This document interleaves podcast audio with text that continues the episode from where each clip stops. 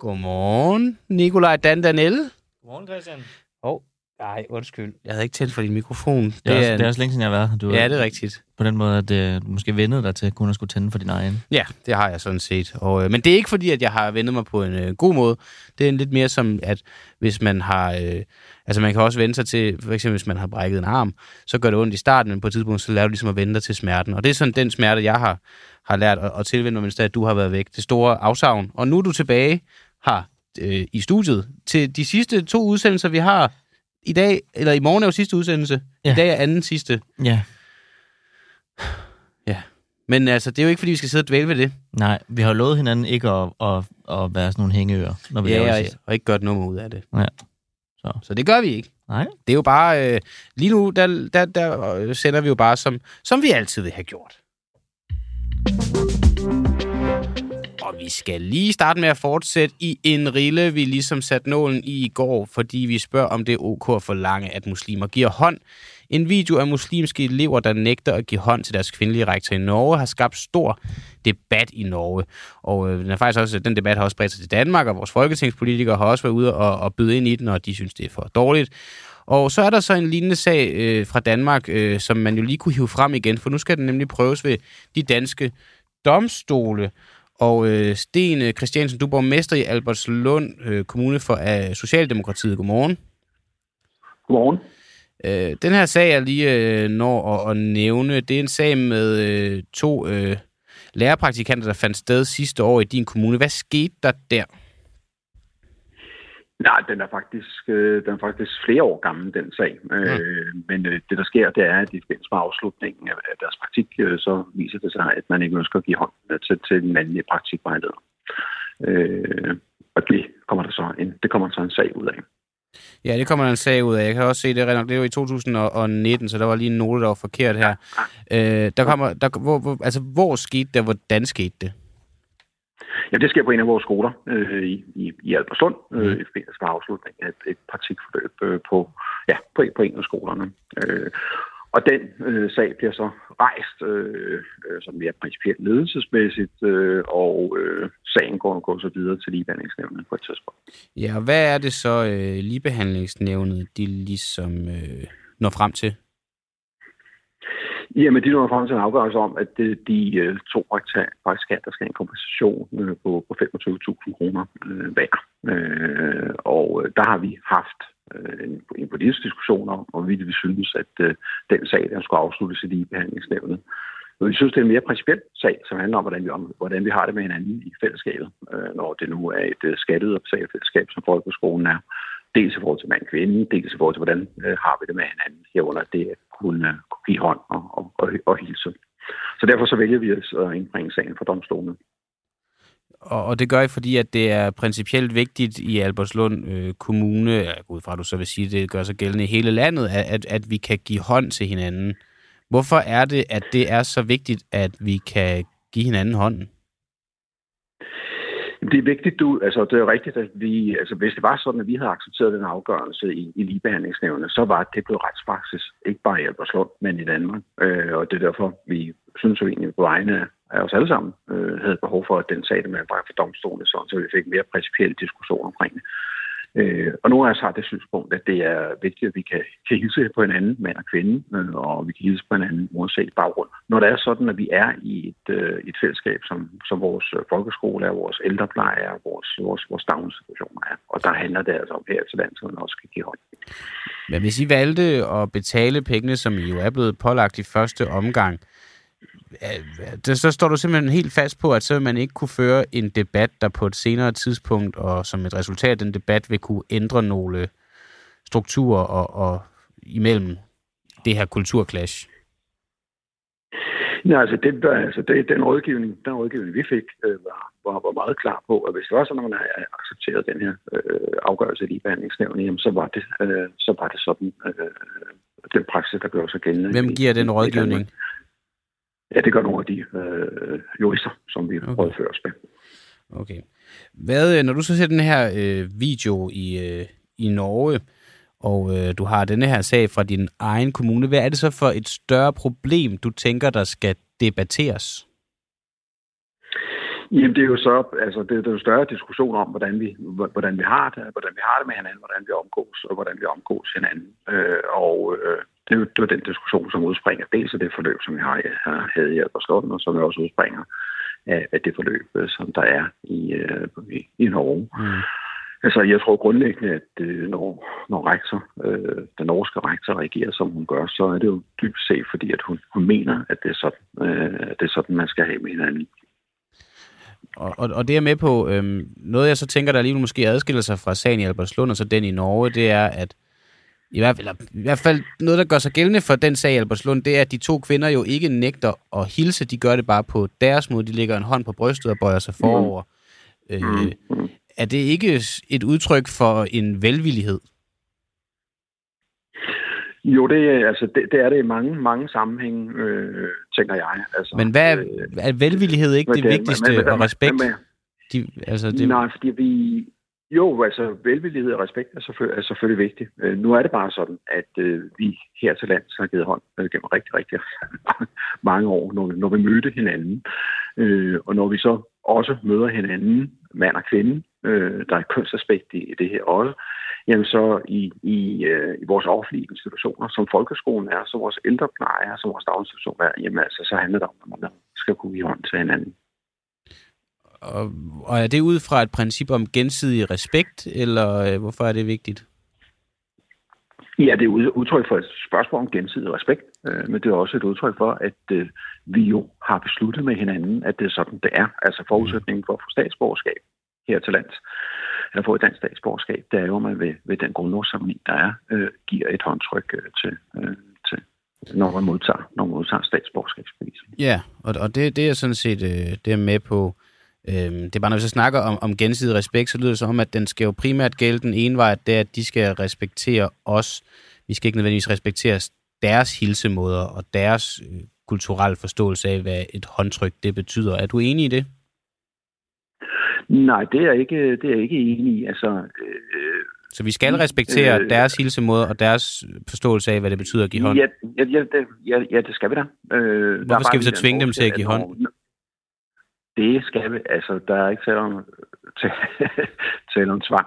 Der er tale om at skabe en forståelse for, at når vi har øh, vores fællesskabsinstitutioner, som vi alle sammen betaler til, og som er, er rundet af, af, af det samfund, som vi har udviklet gennem rigtig, rigtig mange år, jamen så er en del af det at kunne hilse på hinanden, mand og kvinde, at hilse på hinanden uanset baggrund ved håndtrykket. Det er en væsentlig del af det at have et, øh, have et fællesskab sammen. Der er ikke tale om tvang. I vælger at ophøre deres praktik, fordi de ikke vil hilse med, med hånd. Det, det lyder lidt som tvang, og så i værste fald en ret alvorlig konsekvens for dem i form af, at de ikke efterlever jeres krav. Jamen, det er jo et spørgsmål om, hvordan man, og, og det er jo en vurdering af, om man kan fungere i den danske folkeskole, hvis ikke man vil øh, give hånd, for eksempel. Til, og det kan man til, så ikke. De, men, men du siger samtidig, at gensidig respekt er vigtigt, og det er vigtigt, at vi har også en kulturel forståelse af, hvad et håndtryk betyder for dem. Men samtidig med, at du siger det, så siger du, at det skal bare ikke gøre sig gældende i folkeskoleregi. Der skal man ikke have den gensidige respekt og forståelse for, hvad et håndtryk betyder for dem.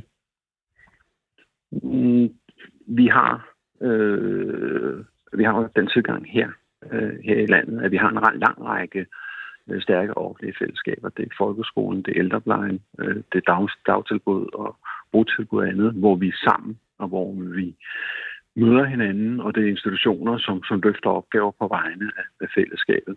Og der skal vi øh, kunne hilse på hinanden, og der skal vi kunne hilse hinanden på hinanden, blandt andet ved at, blandt andet ved at give, give hånd. Men vel ikke blandt andet ved at give hånd, man skal give hånd. Altså, for, fordi de, de hilser jo. De hilser jo, hvad jeg forstår, på, på deres måde, og med, med en velmenende udtryk, hånd på brystet og bøjer sig forover. Men, men så det, her, det er jo ikke blandt andet ved at give hånd, det er ved at give hånd. Og hvis de ikke vil give hånd til en, der vil have deres hånd, jamen så kan de ikke øh, fortsætte i praktik. Eller passe ind det i systemet. Er, altså, det, det er korrekt, fordi det forudsætter, altså, vi forudsætter, vi forudsætter for, at alle kan føle sig velkomne i det fællesskab der. Så er det den måde, vi skal arbejde på. Altså, og det tænker vi, at det er som en... Men så er det vel også tvang? Det er der ikke nogen grund. Du kan kalde det, hvad du vil. Altså, det er en fælles... Men hvis det er noget, man skal for at være der, er det så ikke tvang? Det er jo en fælles forståelse af, hvordan det skal have det med hinanden, for at det kunne, kunne, fungere, øh, kunne, fungere i et øh, fællesskab. Altså, det er en fælles forståelse, ting, der eksisterer, så frem at de indordner sig vores fælles forståelse. Der er, mange andre, der er mange andre ting, man også skal ja. øh, på, på en arbejdsplads. Ja, ja, det er rigtigt, men, men det, nu, du kalder det for en fælles forståelse, men det er vel så kun en fælles forståelse, så længe de passer ind i den forståelse, du har og vi har, lyder det til. Det er ikke en fælles forståelse, der går begge veje. Er det sådan en fælles forståelse? Jamen, altså, ja, altså, hvad jeg vil sige, når vi insisterer på, at det skal være så, altså, så er det netop for at skabe en fælles forståelse for, at det er, øh, det, det er, så, det er sådan, det er. Så det er en, altså det, så det, det, du vil bruge som et andet ord end tvang, det er fælles forståelse? Ja, altså, jeg ved ikke, om altså, det, det var, menings, det var meningstomt, der er stat ordet tvang med, med, med fælles forståelse, men det, der er den grundlæggende tilgang her, det er at sige til hinanden, når vi nu har en lang række institutioner, som er betalt af os alle sammen, og som er rundet øh, som er rundet af, af det danske samfund gennem rigtig, rigtig mange år. Hvordan er det så, vi møder hinanden i de, i, i de institutioner, sådan så alle kan føle sig velkommen, sådan så alle kan føle sig set og være, være, være, være, være en del af. Og når vi gør det, når vi gør det i et samfund, som, hvor vi skriver år 2023, hvordan gør vi så? Hvordan gør vi så det? Og der er det tilgangen, at der skal vi kunne hilse på hinanden. Mand og kvinde skal kunne give hinanden hånd. Ja, vi skal kunne hilse på hinanden, og så skal vi kunne give hinanden hånd. Der er, der er en lytter, der hedder Inge Larsen, der skriver, for ikke så længe siden var det nærmest bandlyst at give hånd på grund af smittefar. At give hånd eller ej må være op til den enkelte. Man kan udvise respekt for hinanden på mange måder. Det gør de for eksempel i Østen. At kræve et håndtryk er total mangel på respekt. Hvad siger du til hende? Det er, det er Ingers synspunkt. Jeg er ikke enig. Hmm. Men er du, jeg vil bare godt tænke mig igen, den der fælles forståelse. Jeg har lidt svært ved at forstå det. Altså, det er en fælles forståelse, der eksisterer, så længe de gider at forstå det, vi forstår. Vi skal ikke forstå det, de forstår. Men du er nødt til at købe ind på den præmis, som, øh, som er, at øh, vi her taler om et offentligt anlæg. Vi taler om offentlige institutioner. Vi taler om institutioner, som vi alle sammen er en del af, som vi alle sammen øh, betaler til. og der, der gør sig nogle krav og retningslinjer gældende, som vi alle sammen skal, skal kunne leve op til for, at øh, vi kan, kan se hinanden i øjnene, og vi kan, kan møde hinanden. Okay. Øh, Sten Christiansen, borgmester i Albertslund for Socialdemokratiet. Tak fordi, at du øh, var øh, ja, øh, pokkers tidligt op og var med her hos os, og så må du have en dejlig ja. dag. Ja, tak for ved de sidste udsendelser. Jo, tak. Tak for det. Hej. Hej. Og inden vi øh, går videre til den næste øh, gæst så øh, en, øh, en nyhed fra det, som ifølge Jakob Engel Schmidt i hvert fald ikke er et klovn, en klovnebus. Det må være moderaterne. Det er nemlig moderaterne. Hver gang det er blevet øh, øh benævnt som en klovnebus, så er han jo været noget fornærmet. Men, øh, og hans bedste argument er, at det er det ikke. Nej, det er præcis. Men nu er der i hvert fald endnu et folketingsmedlem fra Moderaterne, som er havnet i fedtefadet, og det er øh, Nana Godfredsen, som, øh, som nu øh, må kigge på en 68 sider lang redegørelse om hende, som er landet hos Social- og Boligstyrelsen, der nu skal undersøge en hel masse beretninger fra ni tidligere medarbejdere hos den socialhjælpsorganisation, der hedder Gadejuristen, som Nana Godfredsen var i spidsen for, inden at øh, hun øh, stillede op til, til Folketinget. Og den her redegørelse, den indeholder blandt andet oplysninger om, hvordan det, Nana Godfredsen øh, opført sig på en måde, så de i hvert fald de, de daværende medarbejdere mente, at det var direkte skadeligt for brugerne af gadejuristen. Og det er altså nogle af de borgere, som har det allersværest i, mm. i det her samfund. Og så er der også en sektion i redegørelsen, øh, hvor der står, at der er blevet brugt offentlige midler på ting, som efter medarbejdernes opfattelse ikke tjente det rette formål. Så det har været svært for medarbejderne, kan man se øh, på deres udtalelser til Danmarks Radio, som øh, har bragt historien, øh, for dem at finde ud af, om det bliver brugt til gadejuristens formål, eller hvad der egentlig er. Og det er bilag helt op i størrelsesorden af 100.000 kroner. Hold da op. Og der er jo nogle, øh, nogle dele af det, du læser op her, der kommer til at virke genklang til en, en mand, der lige nu er på, på overlov. Ja. Øh, han hedder Jon Steffensen. Han var også fra Moderaterne. Fra det, som Jakob Engel Schmidt altså ikke vil kalde for en klovnebus. Ja, jeg tror, han sidder på en af de forreste rækker i bussen. Ja, og øh, kan vide, om han har spærret tid til Nana Godfredsen. Jeg ved det ikke, men øh, den bliver større og større. Lars Løkke Rasmussen er i hvert fald buschauffør, hvis uh. vi skal have tegnet billedet helt færdigt. Mm. Og Jakob Engel Schmidt, han må så være konduktør. Måske.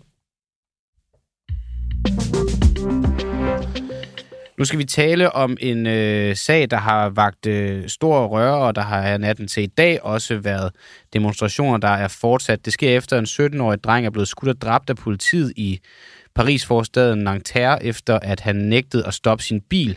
Ifølge politiet så forsøgte drengen at køre betjentene ned, men en video, øh, som øh, der øh, florerer på, på de sociale medier af, af hændelsen, den viser angiveligt, at drengen blev skudt på klodshold gennem vinduet i siden af bilen, og der var ikke nogen politibetjente foran bilen. Episoden har vagt uroligheder i Nanterre, hvor øh, der har været gadekampe mellem unge og, øh, og politiet.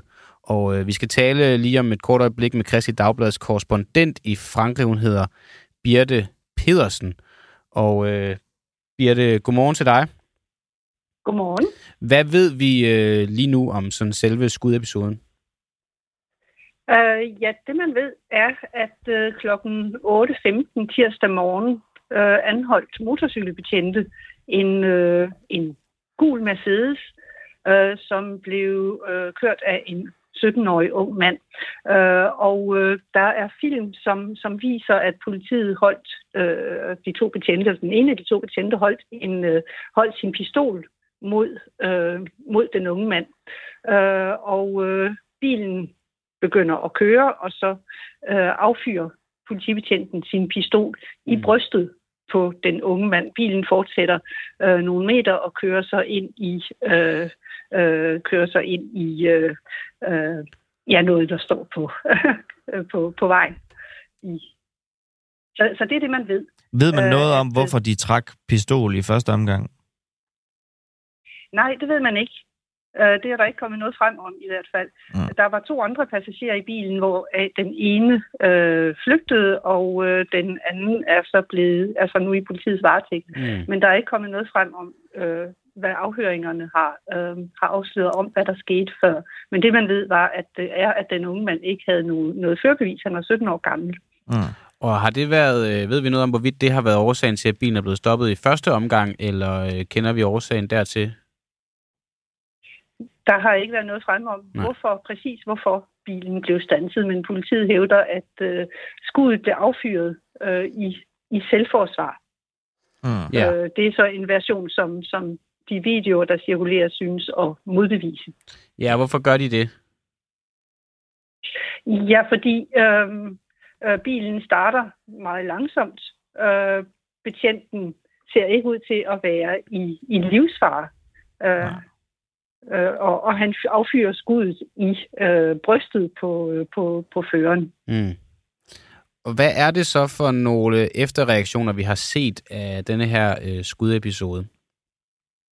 Ja, det har været meget voldsomme øh, reaktioner. Der var øh, optøjer i øh, Nanterre, hvor øh, optrinnet fandt sted.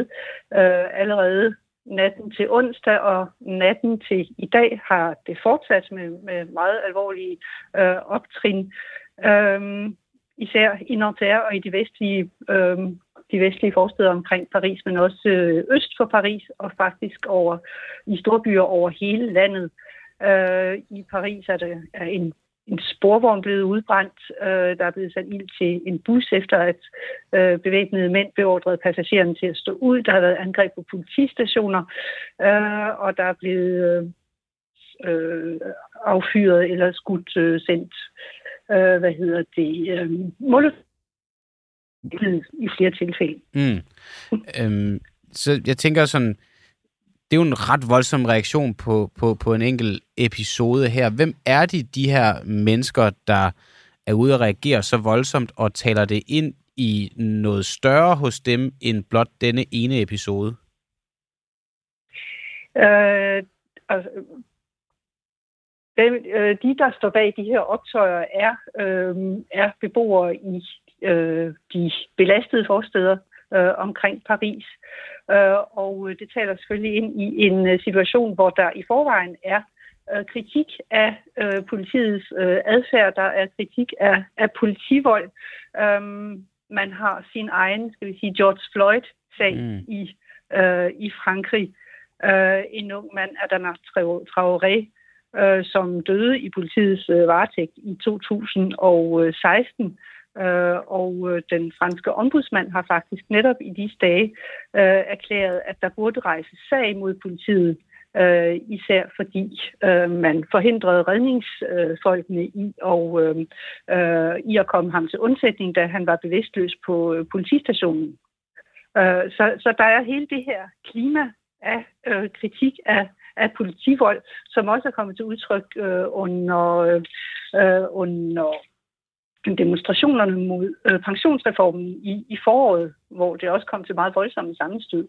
Øh, fransk politi beskyldes for at have strategier, øh, der er helt anderledes end dem, man har i andre mm. lande i forhold til øh, øh, i forhold til håndtering af demonstrationer, hvor man skaber unødig konfrontation. Øh, og det er så det, øh, man også ser her. Altså øh, retten til øh, at bruge våben øh, øh, i, i tilfælde af, altså når man anholder eller stanser bilister, øh, blev øh, legaliseret eller blev indført i 2017. Altså der har været en, øh, en, en fortløbende øh, stramning øh, og en fortløbende udvidelse, kan man sige, af politiets øh, mulighed for, for magtanvendelse, også for at benytte skydevåben. Jeg kunne godt tænke mig at høre ind til de sådan politiske reaktioner på henholdsvis selve skudepisoden, og så øh, hvad der efterfølgende øh, har været af optøj. Hvis vi kunne starte med sådan selve skudepisoden, har der, har der været nogle øh, politiske reaktioner, og hvad er de i så fald herpå?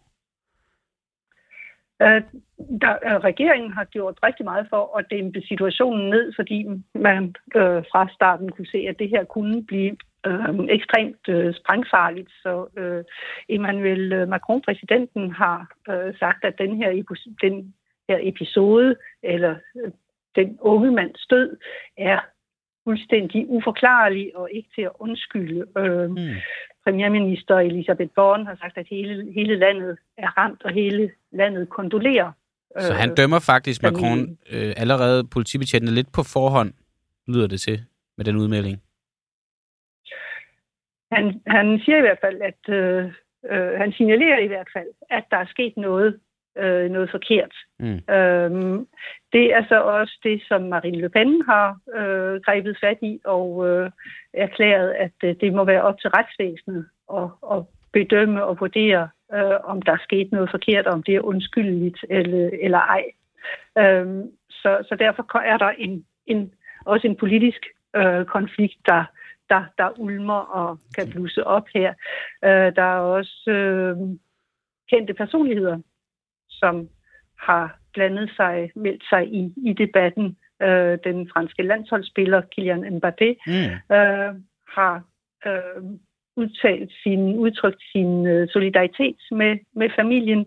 Det samme har skuespilleren Omar Sy, mm. som øh, har øh, sagt, at han håber, der vil, øh, at retsvæsenet vil øh, behandle den her sag værdigt.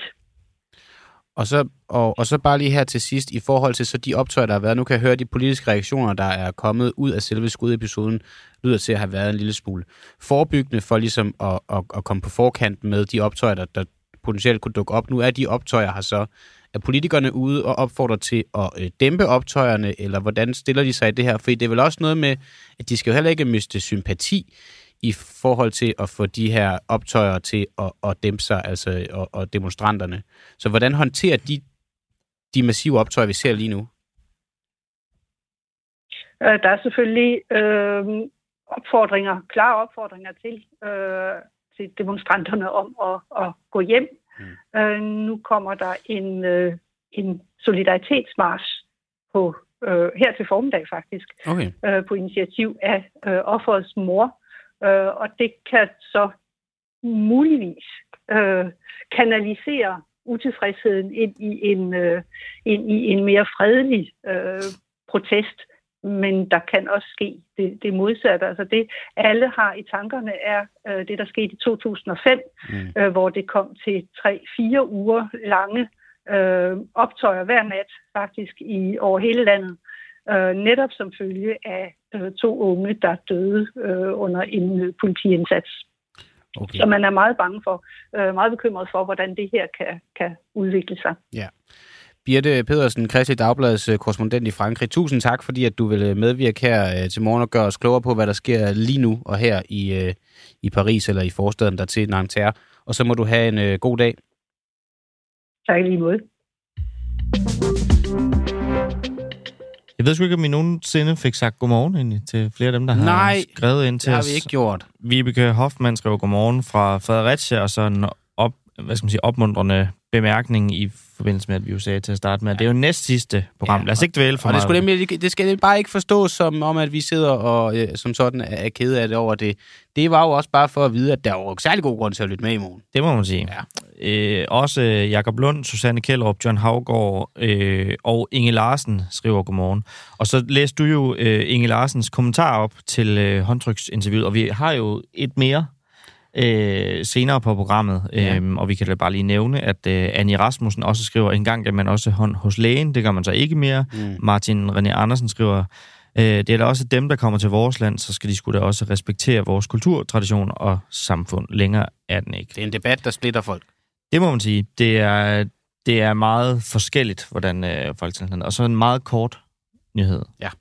Apropos høfligheder øh, og måske mangel på, på samme, så er Finanstilsynets tidligere direktør simpelthen blevet idømt betinget fængsel i 20 dage for at spytte mod en parkeringsvagt. Åh oh, ja, den så jeg godt i går. Den, mm. er, den, den er grim.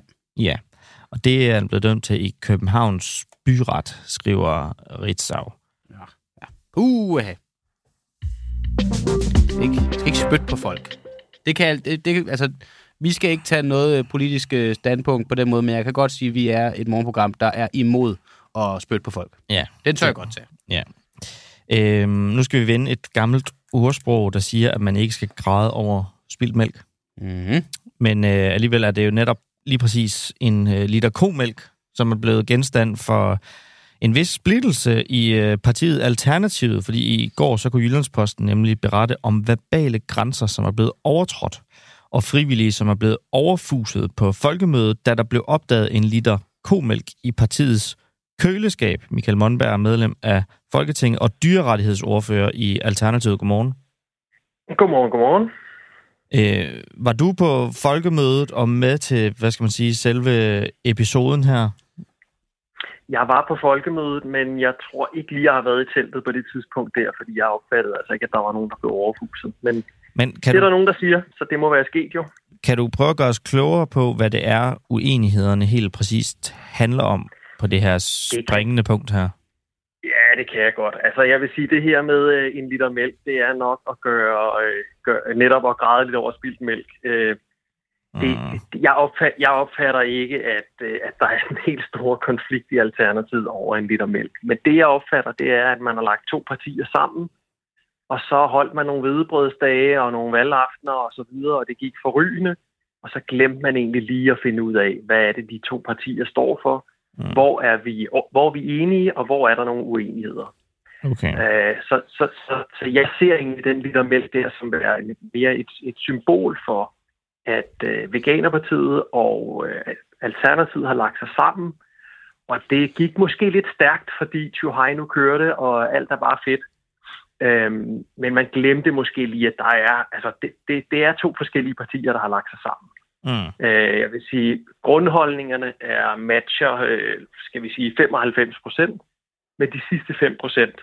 Mm. Der er altså der er lige noget arbejde i at få det masseret ordentligt sammen. Yeah. Så, og det, det er for eksempel der på, på Comex-området, eller mm. om man betaler, bruger man penge på kød til arrangementer, og så videre, og så videre. Der er sådan lidt, lidt ting og sager der, hvor der er noget ideologi, der lige clasher. Jo. Øhm, nu kan man se, at øh, sekretariatschef Mark Desholm har været ude og forklare, øh, at øh, for år tilbage drak jeg komælk i min kaffe, så blev jeg påvirket af mine veganske døtre og gik over til plantemælk. Jeg var igennem alle plantemælkene, og det smager bare ikke godt, så nu drikker jeg sort kaffe. Øh, blandt andet. Altså det her med, at du siger, at det ikke har, øh, det ikke har skabt, øh, altså at at det måske er lidt en storm i et glas mælk, hvis man skal, så skal sige det sådan. Men, men I har jo så valgt at hyre en psykolog til at male mellem jeres interne parter. Så hvis, hvis, det, mm. hvis det er sådan lidt kørt op, hvad skal psykologen så? altså psykologen sidder i vores dialogråd, så det, der er, jeg er ret sikker på, at der ikke er nogen pengeoverførsel der. Mm. Men, øh, men, men det er jo altså, det, det er jo fordi, vi vil, vi vil gerne have et, et parti, der kører, og vi vil gerne snakke sammen ordentligt, og ja, det lyder som om bølgerne gik lidt højt her, ikke? Mm. Så nu skal vi have den, vi skal, for, først og fremmest skal vi have den landet. Øh, og den bedste måde at få den landet, det er jo at snakke sammen med udgangspunkt i, hvorfor ser du verden, som du gør? Og det skal så øh, medieres af en psykolog? Ja, det er, jo en, det er jo en god idé, fordi så, så sætter du dig ned i nogle rammer, hvor, øh, hvor det netop ikke bliver altså hele artiklen, øh, som, som vi også har læst i Jyllandsposten, Okay. den bygger jo på en Facebook-tråd inde på en intern øh, alternativ tråd. Men hvis det Og så, det er, hvis der- det der- så der ikke er eller det helt store problem, hvorfor kan I så ikke selv internt løse det her uden hjælp fra en psykolog, øh, en batalje om øh, komælk eller plantemælk? Det, det, det er jo faktisk også det, vi gør. Vi løser det også internt. Men, øh, men med en psykolog? Ja, ja, fordi det er rigtig godt at have nogle rammer. Altså nu, nu Mm. nævner jeg den her Facebook-tråd her, og der sker Mm. bare noget magisk, når folk sætter sig ved tasterne på Facebook. Mm. Så gror der horn i panden, og så, altså, så, så tordner det derudad, ikke? Jo. Og det har noget at gøre med, når man skriver til hinanden på skrift, jamen så, så er der misforståelser, og der er det her med, når man, når man kommunikerer, så siger man jo, at der er måden, man afsender det, og så er der måden, det bliver modtaget. Og det betyder altså, at der er to muligheder for, at tingene kan blive misforstået, eller øh, ja, øh, læst på en anden måde, end det er, end det er tiltænkt. Ikke? Mm. Og det, er, det sker bare altid i en Facebook-tråd. Jeg kender Ja. det selv tilbage fra Veganerpartiet. Vi havde også sådan en intern gruppe, og hold nu kæft, bølgerne de kunne gå højt der, ikke? Jo. Så, så, så jo, bølgerne de går højt. Der er noget at diskutere her, fordi de bliver kørt ud i, du skal ikke bestemme, hvad jeg må spise, og jamen, det handler ikke om, hvad du spiser, det handler om, hvad vi gør ved dyrene, og så kører den ellers bare derud ikke? Men Så, så, så, så det er ikke, fordi jeg vil prøve at spille det ned og sige, at bølgerne ikke går højt, eller de ikke Nej. har noget at diskutere. nej. Men, men omvendt, vi, hvis vi lige spoler baglæns, det er to partier, der har lagt sig sammen, og øh, det er to partier med markante holdninger på mange forskellige områder. Der er kæmpe stort overlap, men Ja. der er altså også lige nogle områder, hvor, hvor vi lige skal blive enige om nogle ting. Og, Og et af det- de det- områder, det er så, øh, altså, hvor lille det end måtte være, hvilken mælk, der skal drikkes. Altså, hvis der er nogen vælgere, der, der lytter med, altså af Alternativet, kan du så forstå, hvis de har svært ved at have tillid til Alternativet, når I skal bruge psykologhjælp til at håndtere, hvilken mælk I skal drikke internt i partiet? Ja, ja, og det er jo at lave en, en, en grov forsimpling, fordi når jeg ser en liter komælk, mm. så, Mm. så er det jo ikke mælken, jeg har noget imod. Nej. Jeg, inde i mit hoved, der spoler jeg jo baglæns, og så ser jeg en ko, der skal, øh, der skal insemineres mod dens vilje. Ja. Jeg ser den føder en kalv, som bliver taget fra den, så Jo. de står og hyler efter hinanden. Ja. Jeg ser kalven få brændt hornene ud af kraniet med sådan en, øh, en jernpind. Mm. Hvis det er en handkalv, så bliver den fragtet til, til Holland på lange transporter, og dernede der bliver den fedet op på en måde, der er ulovlig i Danmark. Og det kan jeg godt forstå, ja. Og det er der som altså- altså, altså øjensynligt nogle øh, medlemmer af Alternativet, som ikke har det lige så, lige så stramt med. Mit spørgsmål, det gik på det her med, altså hvis man skal, som vælger skal have tillid til, at I, I ligesom skal tegne linjerne for vores samfund, kan du forstå, hvis man har svært ved at have tillid til, at I er i stand til det, når I skal bruge psykologhjælp til at afklare en øh, konflikt om mælk versus plantemælk? Mm, altså, mm, egentlig ikke. Altså, jeg kan jo godt se det, når du siger det på den måde der. Mm. Men altså, jeg kan, jeg, altså hvis, ikke der, hvis ikke man i et parti har holdninger, der brydes, så Ja. betyder det, at man er enige om alting. Og så betyder det, at man er gået i stå. Så, så, så det her med, om, om man... øh, Men det er man måske bruger alligevel øh, banebrydende for altså, Alternativet alene, at en øh, episode om for eksempel komælk kan være et af de steder, som gør, at man er nødt til at, at have psykologhjælp til at, at klare konflikterne internt. Mm, Det ved jeg ikke. Jeg synes da faktisk, det er meget fint, at man, øh, at man sætter det i nogle rammer, hvor, hvor alle kan føle sig hørt og, og, og øh, ja, forstået. Mm. Øh, så det ikke bare er en eller anden topstyring, som man jo hører lidt om i andre partier, mm. hvor der er en, der siger, nu skal I høre, sådan her er det. Og Ja. så sidder der måske en, øh, en, en gruppe eller en fløj, eller hvad vi nu skal kalde det, sidder der nogle mennesker, som ikke føler sig hørt og ikke føler sig velkommen i partiet. Mm. Så, så jeg, jeg synes faktisk, det er den rigtige måde at gøre det på, Men man- uanset hvordan vi vender og drejer. man må gerne drikke komælk i sin kaffe øh, i gruppeværelset, for eksempel på, hos Alternativet. Ja, ja, og, og man må gerne tage en uh, skinkemad til frokost. Okay. Øhm, det, det, det, vi, øh, det, vi skal snakke om, det er, jamen, bør vi måske vise en, uh, en anden vej i Alternativet? Og det, mm. det synes jeg, vi burde gøre. Altså, jeg synes også, vi skal være progressive på det her område her. Mm. Så vi har, nogle, uh, vi har nogle spændende snakke foran os, og noget af det kommer til at køre med psykologhjælp, andet det kommer til at køre uh, på helt almindelig uh, debatvis, og ja, jeg er sikker på, at vi får, vi får rykket alternativet et eller andet sted hen i løbet af nogle år. Øh, det kan godt være, at der ikke bliver, bliver nedsat forbud mod komælk lige rundt om hjørnet, men, øh, men, men vi kommer til at snakke om det rundt om, øh, kan man sige, hen ad vejen. Og så, Kunne du godt tænke dig, at det var der, I, I, I var, at der var forbud mod komælk internt i Alternativet? Ja, så du prøvede jeg at, at, at fortælle nogle af, de, øh, nogle af de dyrs lidelser, som ligger til grund for, for komælken, som jeg i hvert fald ser. Og mm. det, er ikke, det er ikke alle, der ser dem, og derfor så, så tænker de, at komælk, den er jo totalt uskyldig, men det er den ikke. Altså, men den kunne, er baseret du, kunne på du godt tænke dig, at de lavede en intern regel om, at man ikke drikker komælk i Alternativet? Jeg synes ikke, man burde købe nogen som helst animalier. Det var en politik, vi havde i, i, øh, i mm. Veganerpartiet den synes jeg var god, og den var fornuftig, og selvfølgelig ser jeg, at den, øh, at den, øh, den regel eller tilgang til, til fødevarer, den er også fuldt med over i Alternativet. Okay. Og det, altså, jeg vil sige, i Alternativet, der er vegansk til, til alle arrangementer, større arrangementer, jeg har været til. Okay.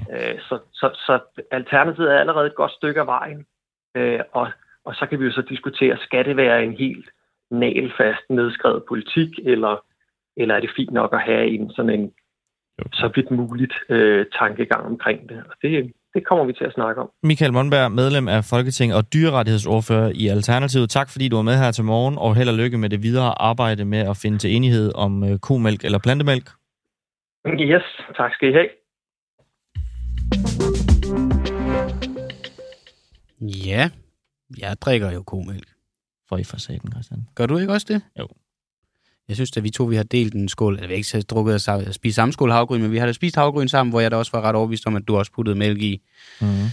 Øh, men det er jo lidt vildt det der med, at øh, han siger, at det, psykologen ligesom er kommet til partiet for at skulle skabe rammerne for en debat, en, hvad der lyder til at være en politisk debat. Altså der vil jeg da tænke, det var da en kvalitet for et parti, at de ligesom selv kan skabe rammerne for en politisk debat. Mm, ja, det kan også godt være, at de, øh, de kan det. De gør det bare på en anden måde, end hvad vi måske er, er vant til, hvor har en psykolog ind i midten til at, at hjælpe dem på vej. Præcis, og derfor så kan man jo også godt stille spørgsmål om, hvorvidt det vil være fordelagtigt med flere psykologer i, i Folketingssalen generelt under de politiske debatter, der ligesom kan gå ind. Også nogle gange, når man får sagt noget, og man så kan øh, forstå, at ved, den, ved, den modsatte part ikke helt forstår, hvordan man siger, så vil psykologen lige kunne gå ind og male som slags parterapeut og sige, det han faktisk siger, det er, og så videre, og så videre, og så videre. Mm en, øh, en, mans, en professional mansplainer. En mansplainer. Skal det blive billigere at sende breve i Danmark? Det vil jo øh, vise sig. Nu er der i hvert fald kommet en ny aftale om fremtidens post i Danmark, og et helt centralt punkt i aftalen, der er blandt andet, øh, som det bliver præsenteret, frisætter PostNord, det er jo, at den såkaldte befordringspligt, den ophører. Øhm, og det betyder, at hverken PostNord eller hvilken som helst anden virksomhed, der nu skulle byde ind på det udbud på at øh, levere post i Danmark, øh, de fremover er forpligtet til at levere post i hele landet. Øh, øh anden Monberg i træk, dengang Thomas Monberg, øh, postordfører i Socialdemokratiet. Godmorgen. Godmorgen, Nikolaj Christian. Øh, I regeringen, der er I jo, øh, og i aftalepartierne, fremlagt det som om, at, hvad skal man sige, at man ikke behøver at være nervøs. Kvaliteten, den bliver sådan set formentlig bedre for borgerne. Deler du også den overbevisning, og i så fald hvorfor? Jamen, det gør jeg. Og det gør jeg jo i, at øh, så bliver der flere leverandører at vælge imellem. Og øh, i aftalen har vi jo også sikret, at øh, servicen og prisen skal være ens i hele landet, også øh, mm. i landdistrikter og øer. Så det mm. synes jeg da, at det, det bliver større, frit, større mulighed for at vælge andre leverandører end lige på snor, hvis man vil det. Hvorfor, hvorfor er det nødvendigvis et kvalitetstjek, at man kan vælge flere leverandører? Det gør jo, at øh, den pris, som produktet skal have, øh, er, er rigtig.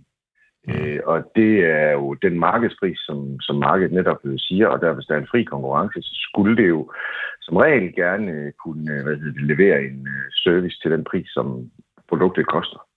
Okay. Og vil det så sige, at det, det, det bliver billigere, eller bliver det dyrere at sende almindelige breve med omdeling fremover?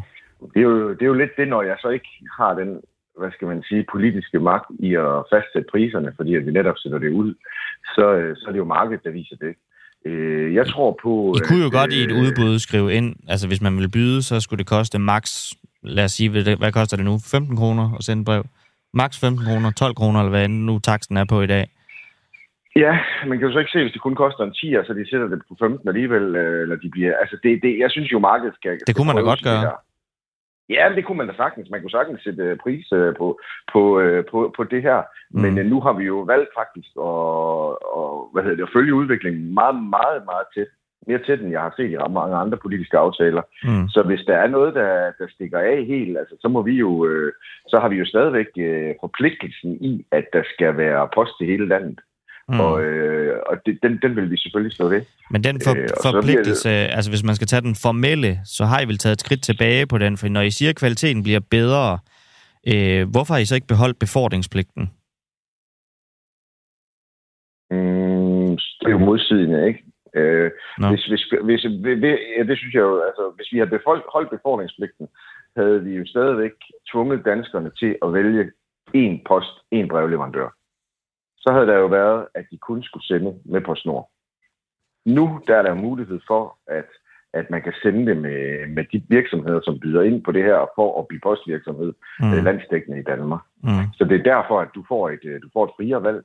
Øh, øer, de små øer får en, øh, en større service. De kan vælge andre pakkeleverandører end, end på snor, og, og, og så derfor så giver det jo et, et mere dynamisk marked, hvis man kan sige det sådan. Ja, det, altså et dynamisk marked, det er måske noget, som når nogen hører det, så lyder det lidt som en, en, udland, en udenomsforklaring. Øh, forklaring. altså befordringspligten, den kunne man vel sagtens skrive ind i et udbud, selvom det er til flere leverandører. Hvad, hvad, den, skal du, den skal du lige udpæsle lidt for mig. Hvad mener du? Altså, at ifølge befordringspligten, så er den danske stat forpligtet til at omdele post i hele landet, uden undtagelser. Det kan man vel sagtens bibeholde, selvom at man udbyder det til flere leverandører. Jamen, den har vi også bibeholdt jo. Mm. Det er jo noget, vi bibeholder. Befordringspligten i sig selv går jo ud på, at vi udpeger en, øh, en virksomhed til at varetage øh, en opgave, som staten øh, har været forpligtet til igennem øh, EU og, øh, og, nogle, og UPO, nogle FN-ting. Og det er jo den måde, at øh, vi er forpligtet til at sørge for det her. Derfor har vi også øh, i mange år, øh, hvad hedder det, givet til post, eller hvad hedder det, givet den opgave til PostNord, hvor de så har fået et beløb for det. Mm. Det beløb øh, er igennem årene steget i forhold til brevmængden. Mm. Brevmængden er faldet til 10 procent af, hvad den var i år 2000. Mm. Øh, og og vi, vi giver stadigvæk et rimeligt 60 millionbeløb for den her opgave, også i år. Mm. Øh, og den, øh, den føler vi jo, at, øh, at vi godt kan smide ud i markedet og prøve at teste fordi der netop er kommet på pakkemarkedet og, og, og leveringsmarkedet, som det her det er også en del af, øh, en masse udbyder, udbyder derude øh, af de her hvad hedder det, services, som også er landsdækkende. Så derfor så ser vi det jo netop, at nu kan vi jo finde mm. øh, muligheden for det. Øh, og det synes jeg jo netop nu, hvor det er frihedsbrevet, jeg er fat i i dag, så synes jeg jo, den frihed i at selv at kunne vælge sin, øh, sin leverandør, synes jeg jo, øh, og, og synes jeg jo er rigtig god. Det lyder ikke som en socialdemokratisk mærkesag med frihed til selv at vælge øh, en privat udbyder af, hvad man nu kunne tænke sig. Øh, nu er PostNord jo faktisk i dag øh, hvad hedder det, på markedet med markedsvilkår. Det kan godt ske, at vi ejer det, men det er jo sådan set ikke, øh, vi ejer det som stat her i Danmark. Men det er jo stadigvæk, øh, de konkurrerer jo på lige vilkår. Mm. Så det er jo stadigvæk et frit marked, der er derude i dag. Vi har bare valgt, at det var dem, vi udpegede tidligere. Okay. Nu der kommer de ud af udbud, og så finder vi ud af, øh, hvem der vil byde ind på det, om der er nogen, der vil byde ind på det, og det, mm. og så vælger vi det så den måde rundt. Så, så virksomheden ejer vi jo stadigvæk, og består stadigvæk. Det skal, nu kon- konkurrerer de jo så på, på nogle andre vilkår. Okay, så lad os tage det her med konsekvenserne for borgerne. Altså i forhold til prisen, vi har været en lille smule inde på det. Øhm, altså, er der et, et loft, I ikke vil acceptere overhovedet? Altså, hvis, øh, hvis der kommer to eller tre udbydere, som øh, alle sammen siger, at per brev, så kommer det trods alt til at blive noget mere. Hvis man ser, hvad pakkepost med omdeling i dag koster, så er det jo noget mere, end det PostNord har, har tilbudt af pris for den enkelte borger. Altså, hvad, hvad må det koste at sende et brev øh, i den her aftale? Det står her ikke, fordi det netop er markedet, der skal gøre det. Men jeg, jeg vil da følge det, og det tror jeg, det vil vi jo også i den her forligskreds følge, hvad, hvad, hvad det egentlig har betydning. Mm. Øh, fordi det er, det, det, det er jo vigtigt, at man kan, man kan sende et brev til fornuftige øh, priser. Og, hvad er, og service, hvad, hvad er fornuftige priser? Det er vel også lidt det, der er spørgsmålet. Når du siger, at du vil følge det, altså kan du acceptere 30 kroner per brev? Det vil jeg jo så sige, det er, det er jo næsten en tredobling af den nuværende pris. Ja. Det synes jeg er, det synes jeg er en, en, en lidt for markant stigning. Det vil være det vil for meget. Jeg prøve at, det vil jeg da prøve at rejse, øh, rejse et eller andet. Men jeg kan ikke sætte et lige direkte tal, hvornår det er, fordi Kunne det kommer jo også an på... Nej, det kommer an på servicen. Du kan jo ikke kun pille én ting, én ting ud af en pris, og så sige, okay, hvis du kun leverer hver 14. dag, og så... Den helt almindelige service, det er, som man har kendt siden, øh, hvad er det, altså år 1700 eller sådan noget, at få leveret et brev i sin postkasse. Altså, må det koste 30 kroner? Mm, nu, nu udfordrer du mig en lille smule på noget, hvor du siger en helt almindelig service siden år 1700. Mm. Siden år 1700 er servicen jo ændret markant. Mm. I dag der er du hver femte dag med på snor, at de går rundt til din postkasse. Ja. Øh, I år 1700, eller der ved jeg ikke helt, men jeg ved i hvert fald, hvordan det var i år 2000, der kom de nærmest hver dag. Må det koste 30 Det er jo en- kroner er at få anden leveret service. post i sin postkasse hver femte dag? Det synes jeg ikke. Det har jeg jo også lige svaret på. Okay, så det, det, det er for meget. Så vi, vi, Jeg synes, det er for meget. Et brev, at det koster 30 kroner, hvis du skal sende det til Mm. nogen. Ja, ja, okay. Så hvis det koster 30 kroner, så kommer I til at rulle det tilbage, eller hvordan skal det forstås? Så kommer vi ind og ser på det. Altså, vi kan jo stadigvæk, øh, hvis, hvis der er markedet ikke, øh, ikke bærer opgaven, så står der jo også i aftalen, at vi netop kan gå, øh, hvad hedder det, øh, gå ud og kigge på, om, øh, om ministeren skal bryde ind, og om vi skal ud og lave et nyt udbud, eller gøre, altså, det er jo det sikkerhedsnet, vi har lagt ind. Men hvis I, al- hvis I alligevel har et beløb, I synes, der er for meget, hvor, hvad havde det dårligt så været ved at skrive et maksbeløb per brev ind i aftalen? Altså ind i det udbud, som øh, de øh, private udbydere skal forholde sig til? For nu, skal de jo, nu er det lidt svært for dem at sige, øh, hvad der kan lade sig gøre, når du allerede sidder og siger nu, at hvis det kommer til at koste for eksempel 30 kroner, så skal vi kigge på, om det overhovedet kan lade sig gøre igen. Øh, fordi det har ikke været aktuelt at sætte den pris ind. Fordi jeg, jeg tror slet ikke på, at det ender der. Nej.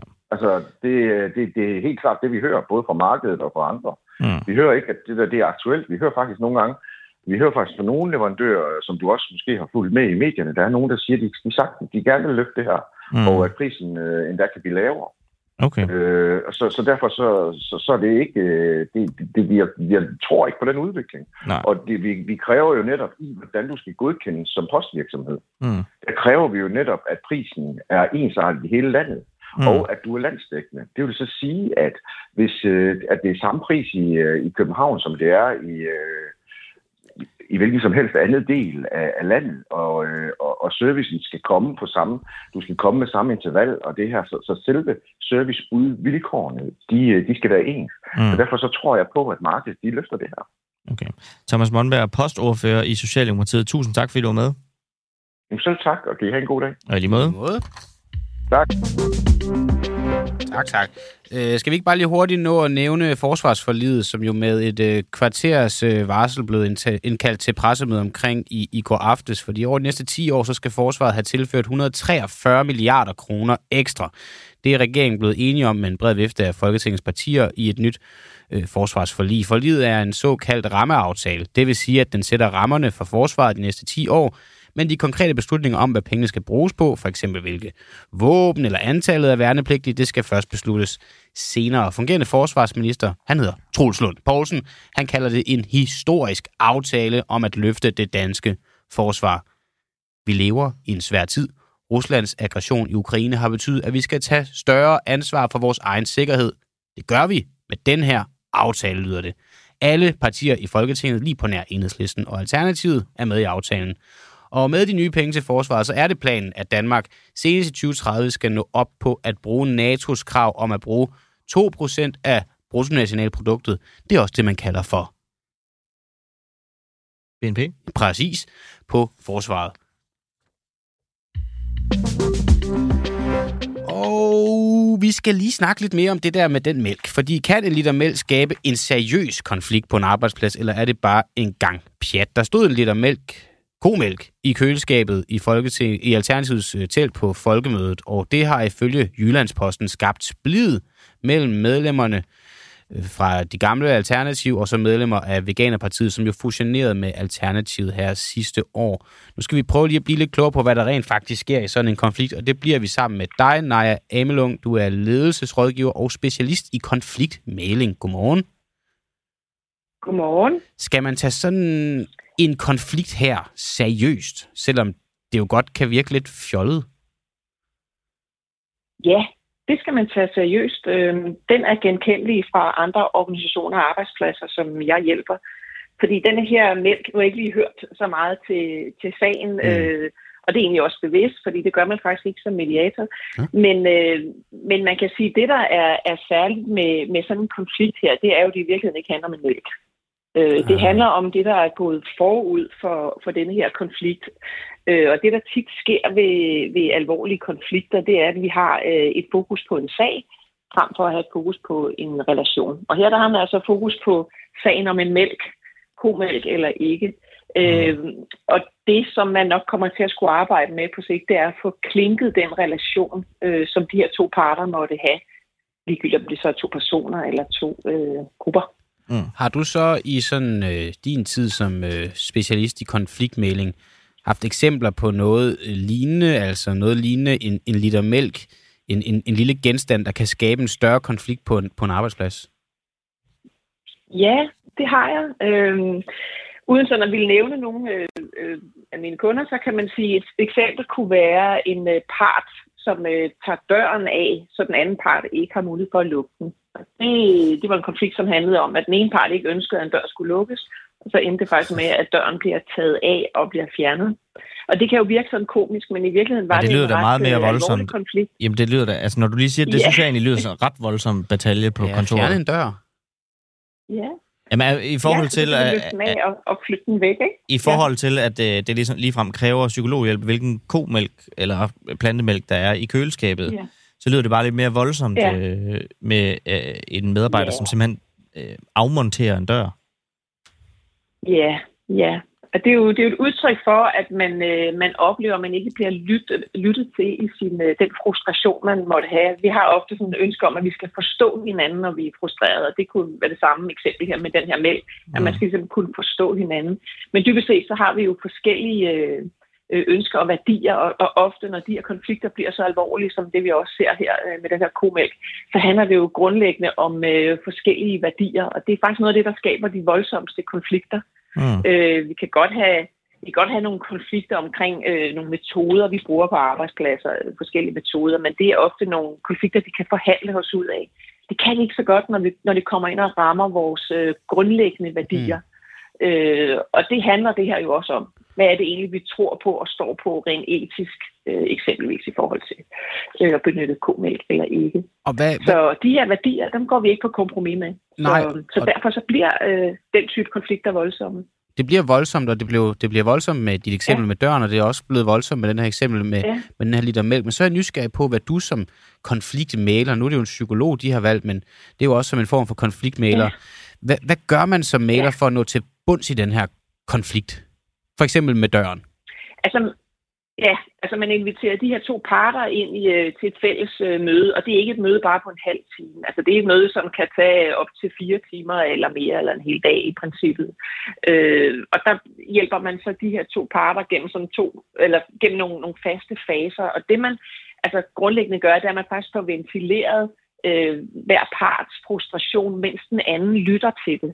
Mm. Og det vil sige, at den ene part taler med mig øh, og fortæller om sin frustration og bliver lyttet til, uden at blive afbrudt. Fordi jeg er jo, eller maler eller psykologen her, er jo en neutral part og stiller sig til rådighed for at lytte. Og det vil sige, at de her to parter øh, bliver hjulpet til at lytte til hinandens historik. Øh, og så er der sådan flere faser i det. Man kan sige, at det, det egentlig ender op med, det er, at de her to parter skal finde en løsning selv. Øh, og det kan de ofte, det, det, eller det kan de oftest, det er meget sjældent, jeg ser det ikke lykkes.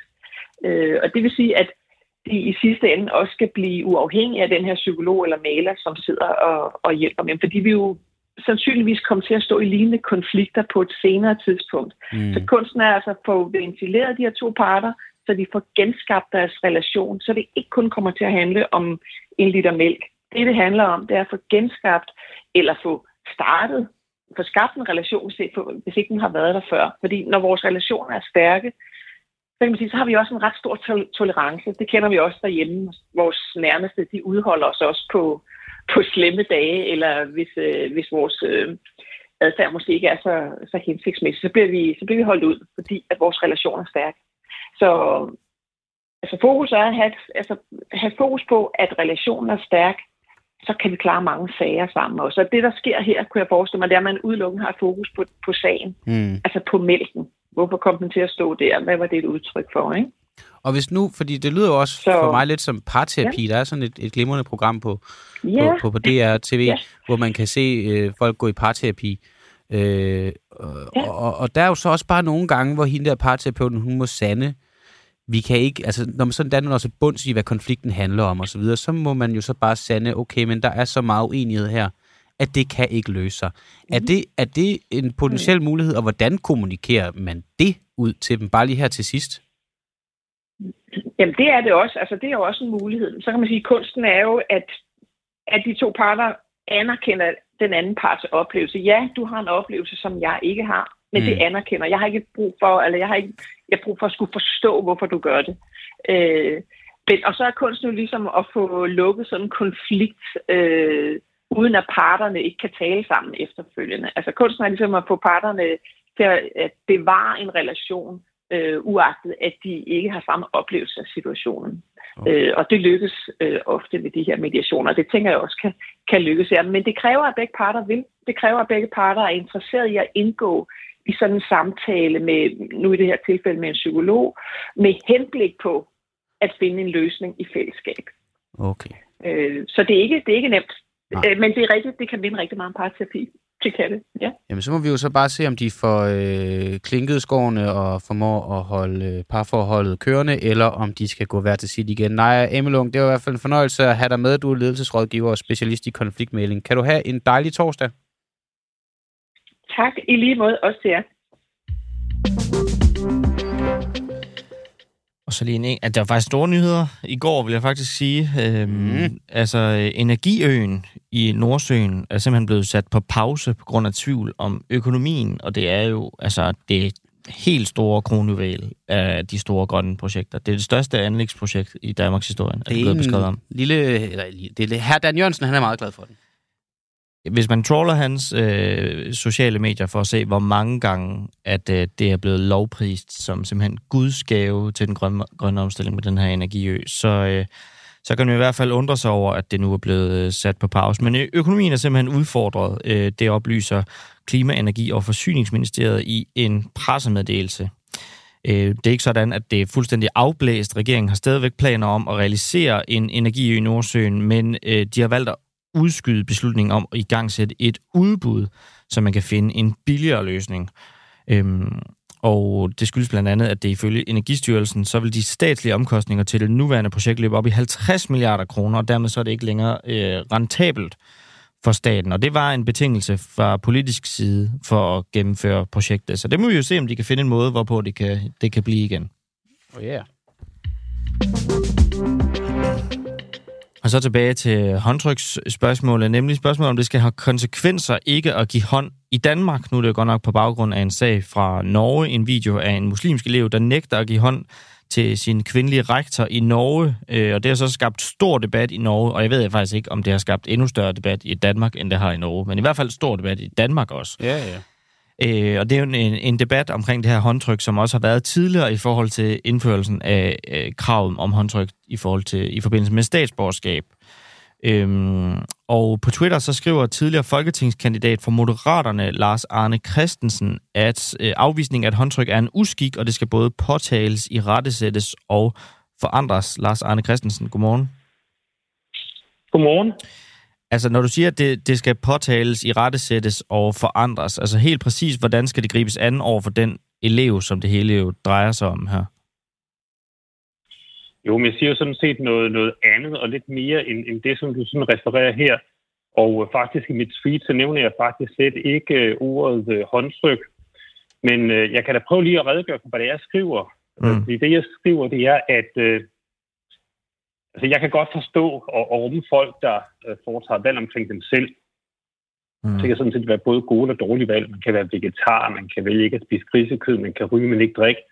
Man mm. kan springe bungee jump eller gå med hvide tennissokker, og, og det kan man gøre øh, både fordi det synes man bare, man vil, eller man kan for så vidt også øh, gøre det på grund af ens øh, trosystem. Og, det, man gør, det vedrører en selv, det, det har jeg en, en høj grad af rummelighed for. Ja. Der, hvor kæden den, den hopper af for mig, det er, når folk på grund af deres øh, trosystem, som jeg vurderer, det er foregået her, i så den drøftelse, der har været oppe i, i, i Norge, Ja. omkring eleven, der ikke vil hilse på sin kvindelige rektor, øh, så er jeg svært at forstå folk, der, der, der gør ting på grund af deres trosystem, som det påvirker andre negativt. Og Mm. det kan være at øh, fravælge at være sammen med andre mennesker, eller at hilse respektfuldt på dem på grund af deres køn, deres Mm. race, deres hudfarve, deres religion, deres politiske anskuelse eller seksuelle orientering. Og, Og det mener jeg er ikke blot øh, uddansk og unorsk, Nå, men også ueuropæisk og egentlig i vores klokkeklare, ret basale vestlige værdier. Og det mener jeg er en uskik, og det mener jeg både skal påtales i rettesættet og forandres. Så som sådan, hvis der er en, man ikke vil give øh, håndtryk til, eller være sammen med, fordi man synes, at vedkommende er en idiot, eller hvad det nu måtte være, så, videre, så, så, så kan det være, hvad det være vil. mm. Men, men hvis man gør det af, af årsager, som er på grund af køn, race, hudfarve, religion, politisk anskuelse, seksuel orientering, så mener jeg, det er problematisk. Og jeg Mm. mener, det er problematisk øh, i en øh, europæisk, øh, vestlig kontekst. Øh, det er klart, hvis Mette Frederiksen er på besøg i Indien, som hun har været og været over at sige øh, goddag til, til Narendra Modi osv., mm. jamen så er det øh, skik følge et eller land fly, og, og så kan man se, hvordan at, at, at, at hun bruger de, de indiske skikke til det på hinanden, og det, det, det er selvfølgelig fuldstændig, som det skal være. Når, Øh, men, men her mener jeg, at der er et problem, hvis man gør tingene af de for- forkerte årsager, så at sige. Ja, når, i forhold til selve debatten og, og videoen her, når du så siger, at, øh, at der, hvor du står af, det er det her med, at hvis man ikke hilser respektfuldt på andre, men så er spørgsmålet jo egentlig, hvem der skal bestemme, hvad en respektfuld hilsen er. Ja, øh, og det synes jeg egentlig, at, at, at rektoren, den kvindelige øh, norske rektor, hun, øh, hun begynder sådan at, at, at, at i tale sætte, altså der foregår flere ting i den video der, det ved jeg ikke, om vi, vi kommer ind på, hun begynder også at tage fat i ham, og jeg har det sådan, at hvis hun har lavet et overgreb på ham, så må de norske myndigheder ligesom løse det. Men hvis vi ligesom prøver at lytte på, hvad, hvad hun siger, Mm. jamen så siger hun så, at det her det er grundlæggende for meget, og ligesom det, hun udtrykker. Hun siger også, at, øh, at jeg er på en eller anden måde din chef, og jeg er kvinde, og I skal ud og arbejde ude i det almindelige erhvervsliv, og, og der vi skulle arbejde sammen med kvinder. Selvfølgelig skal I kunne hilse på en kvinde, når, når vi rækker hånden frem. Øh, og, og hun, hun øh, retter også i virkeligheden sin tale mod forældrene og siger, at det er også jeres ansvar. I skal selvfølgelig sørge for at øh, opdrage i, i det tilfælde en, en, en ung mand, så han også vil give en, en, en- en kvinde sin øh, hånden. Mm. Altså man kan sige, hvad der er respektfuldt og ikke respektfuldt.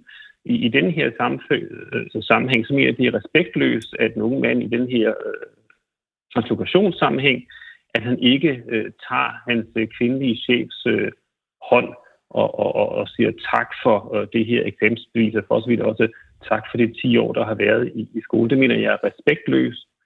Øh, jeg mener, det er også i sit omfang er, er uacceptabelt.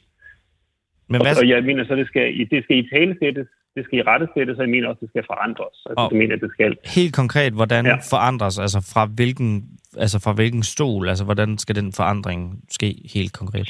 Jamen, jeg, jeg mener jo egentlig, og, og det er også, altså, man kan sige, hvorfor skal jeg blande mig i et eller andet, der foregår i Norge så ikke? men når jeg og kigger Mm. på det, så tænker jeg bare, jamen altså, var det ikke det, man skulle gøre det her? Altså, vi bliver når, når tingene opstår omkring os, når vi er uenige i dem, så skal vi jo øh, tale det imod. Mm. Og, og, og nu har den her norske kvinde rigtig været ude bagefter og sige, at det blev måske for meget, og, og jeg skulle måske ikke, og så videre. Det, det, det, det, det kan vi jo gøre, som hun vil, men når man ligesom kigger på, på momentet, på øjeblikket, så bliver hun jo vred, og hun føler sig fornærmet, og det er jo også øh, kvinders øh, frihedskamp, som på en eller anden måde bliver, bliver, bliver trådt under fod her. Og, øh, og der mener jeg egentlig, at øh, altså, jeg, jeg tror jo på øh, det frie ords øh, forandringspotentiale, og, øh, og, og, og, og, og, og når vi så møder de her ting, skal vi selvfølgelig tale det imod, og, vi skal sige, at det mener vi ikke er okay det her. Ikke? Vi Mm. mener, det bør være på en anden måde. Ikke? Vi mener ikke, at det er den måde, vi skal indrette vores samfund på, hvor, hvor der er nogle mænd, der ikke vil hilse på, på, på, på kvinder, og der er også måske i virkeligheden nogle kvinder, der ikke vil hilse på mænd. Den- vi har haft en sag om det i Danmark konkret faktisk. Ja. Lars Arne Christensen, tidligere folketingskandidat og stadigvæk medlem af Moderaterne og iværksætter. Tusind tak, fordi du var med. Jo, tusind tak skal I have. Hej igen. Ja, nu er den lige knap øh, fem minutter over, over 8. Men vi skal bare lige hurtigt nå at ringe til Rasmus Horn Langhoff, psykiatriordfører i Socialdemokratiet, som ikke den eneste gang har vel besvaret det eneste spørgsmål fra en uafhængig morgen, eller dengang vi hed den uafhængig. Nu er han så psykiatriordfører, han var sundhedsordfører dengang under en hel pandemi. Nu er han psykiatriordfører, psykiatrien sejler. Over øh, 70.000 unge under 18 lider en psykiatrisk diagnose. Det er en stigning på 40 procent over de sidste 10 år. Det har han heller ikke vil svare på, og det skal bare ikke hedde sig, at vi øh, går ud af denne her øh, uge, og at vi, vi stopper med at sende, uden at have givet det, hvad det var, vi kunne. Så nu ringer vi til ham nu, og øh, hvis det ender som øh, de andre gange, så ender det nok bare med, at vi må længe besked på hans telefonsvar, så må vi gøre det og gøre ham opmærksom på, at, at han altså kun har en dag tilbage. Jeg ved ikke, om den ringer op nu. Gør den, det gør den nu. Vi ringer nu. Ja. Ja, det er ikke et godt tegn, at der er så stille. Måske har han faktisk blokeret os nu. I går der var vi heldige at komme alligevel igennem til en form for telefonsvar, men der sker ikke en skid nu. Har du virkelig blokeret os, Rasmus Horn Langhoff? Jo, der var... Nu ringer han sgu.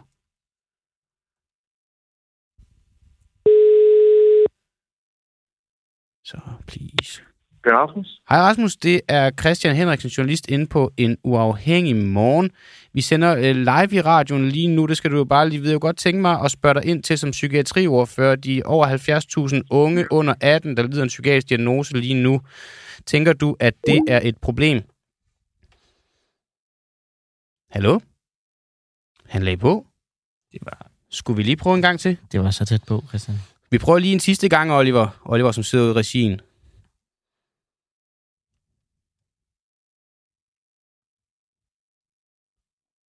Den vil ikke ringe op igen.